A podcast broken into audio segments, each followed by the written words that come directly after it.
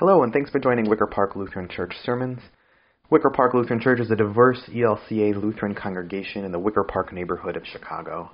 We gather at 10 a.m. to fully live into our incarnational faith as we experience God's presence in the gathered assembly, and we welcome you to join us.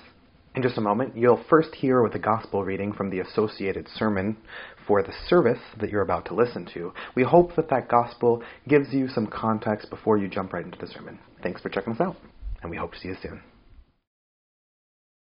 This is the Holy Gospel according to Mark. Glory to you, O Lord. Jesus began to teach the disciples that the Son of Man must undergo great suffering and be rejected by the elders, the chief priests, and the scribes, and be killed, and after three days rise again. He said all of this quite openly.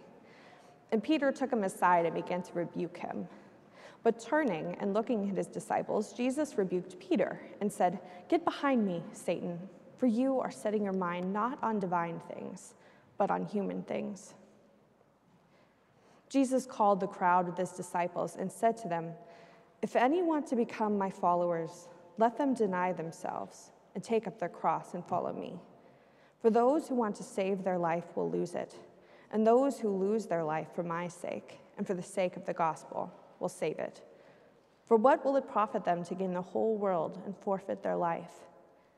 Indeed, what can they give in return for their life? Those who are ashamed of me and of my words in this adulterous and sinful generation, of them the Son of Man will also be ashamed when he comes in the glory of his Father with the holy angels. This is the gospel of the Lord. The passage we just read is from Mark chapter 8. And this is the last time that we're going to hear from Mark until Holy Week. So I think we should take stock of where we are and where we've been in this gospel so that we can locate ourselves in the story today. So far, since the beginning of the gospel according to Mark, Jesus has been baptized by John in the Jordan River, spent 40 days in the wilderness of Judea, called four fishermen to be his first disciples. Those were Simon Peter and his brother Andrew, James and his brother John. Jesus also called the first ever deacon of the church, the mother who ran the house church in Capernaum. He healed the sick, he raised the dead, he cast out demons, and he called eight more disciples Matthew, the tax collector, and his brother James, Philip and his best friend Bartholomew, Thomas, the question asker, Simon the zealot, Judas Thaddeus, and Judas Iscariot.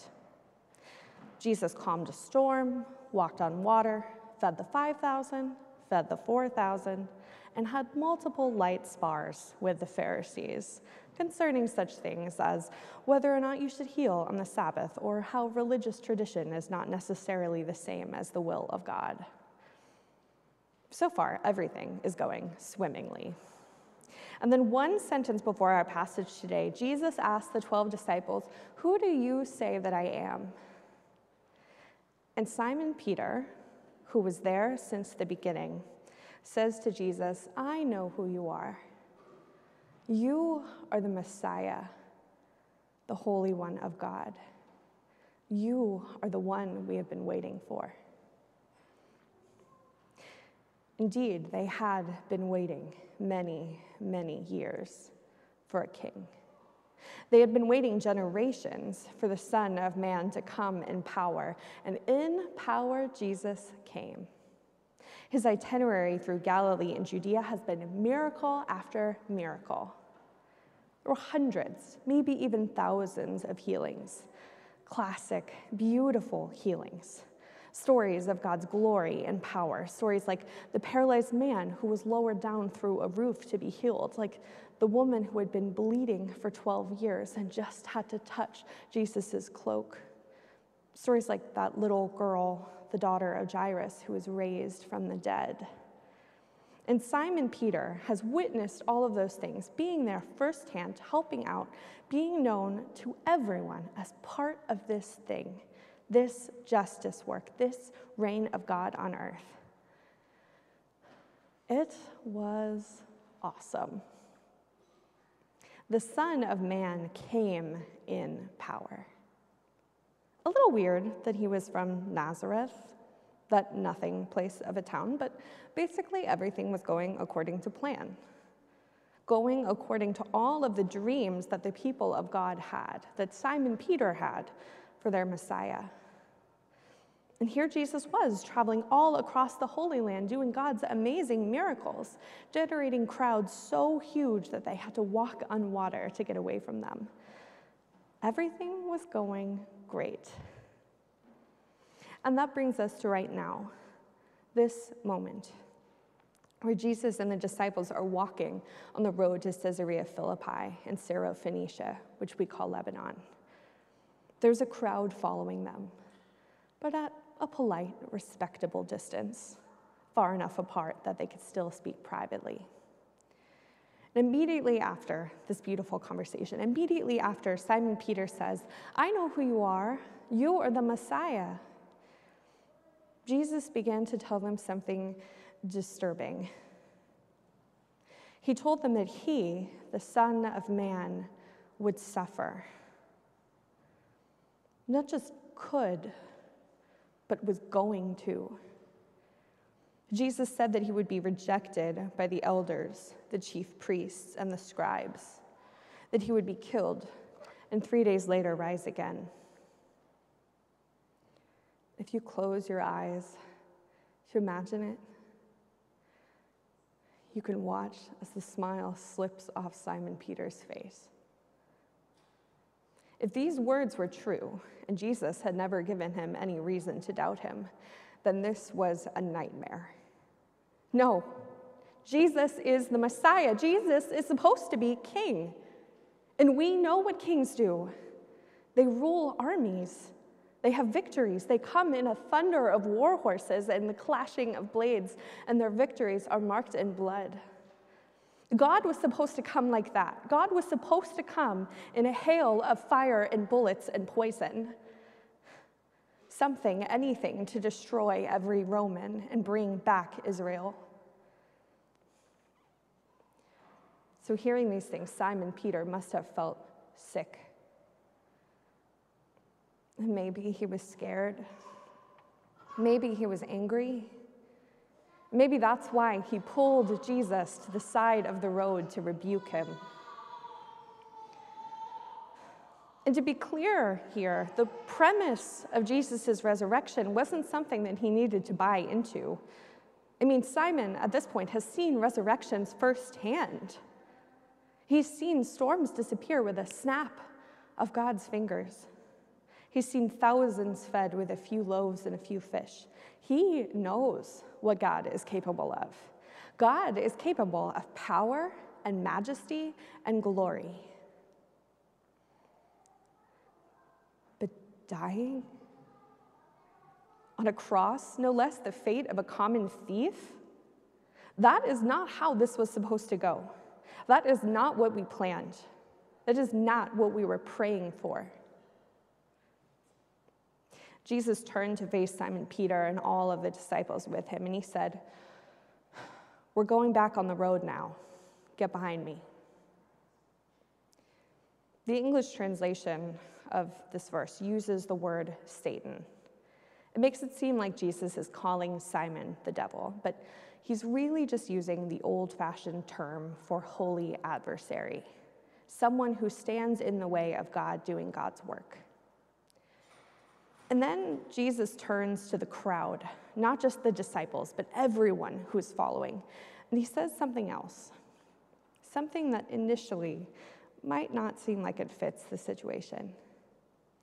He says that there will be some people in the world who are ashamed of him, ashamed of the gospel of Jesus Christ. And of course, those people would not be ashamed of the glory not ashamed of the miracles, the healings, the calming of the seas, ashamed of the dying, the scandalous shame of the cross, that God could die, that God would die. And in 1 Corinthians, Paul wrote something about this moment. He said that the story of Christ crucified is a stumbling block to the Jews and complete lunacy to the Gentiles. Because everyone was waiting for a king, a king who would come in and be victorious. And through that victory, he would subjugate people and hurt people and spread around riches and glory and splendor. Amen. But that is not our God. And Jesus is not that kind of king. One of my seminary professors wrote that the death of Jesus took place in a space where God was thought to be absent. And not just absent, death was a place in which God's revelation would not occur, a place that could not witness to divine glory. And yet it did. This is the real miracle. Not that God would be resurrected on the third day, for of course God would be resurrected. God can do everything. But that God would go to the place beyond our script, beyond our hopes, beyond our imagination, beyond our wildest dreams, so that we would see the truth. And the truth is that the work of God does not often feel like glory. And life in this world is almost never easy, even for the people of God. The truth is that the work of God is often messy and loud and unexpected, and that our fellowship table is filled with sinners and boat rockers and table flippers, and God likes it that way. The confusing, paradoxical truth is this if we want true life, a fulfilling life, abundant life.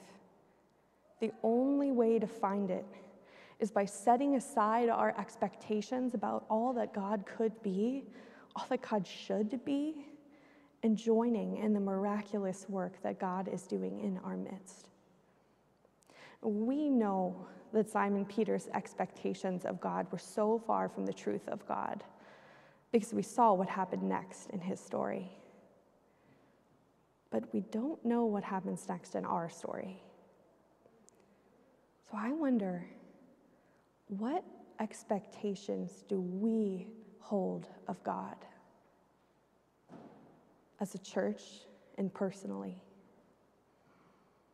I wonder is it possible that our God is greater than those?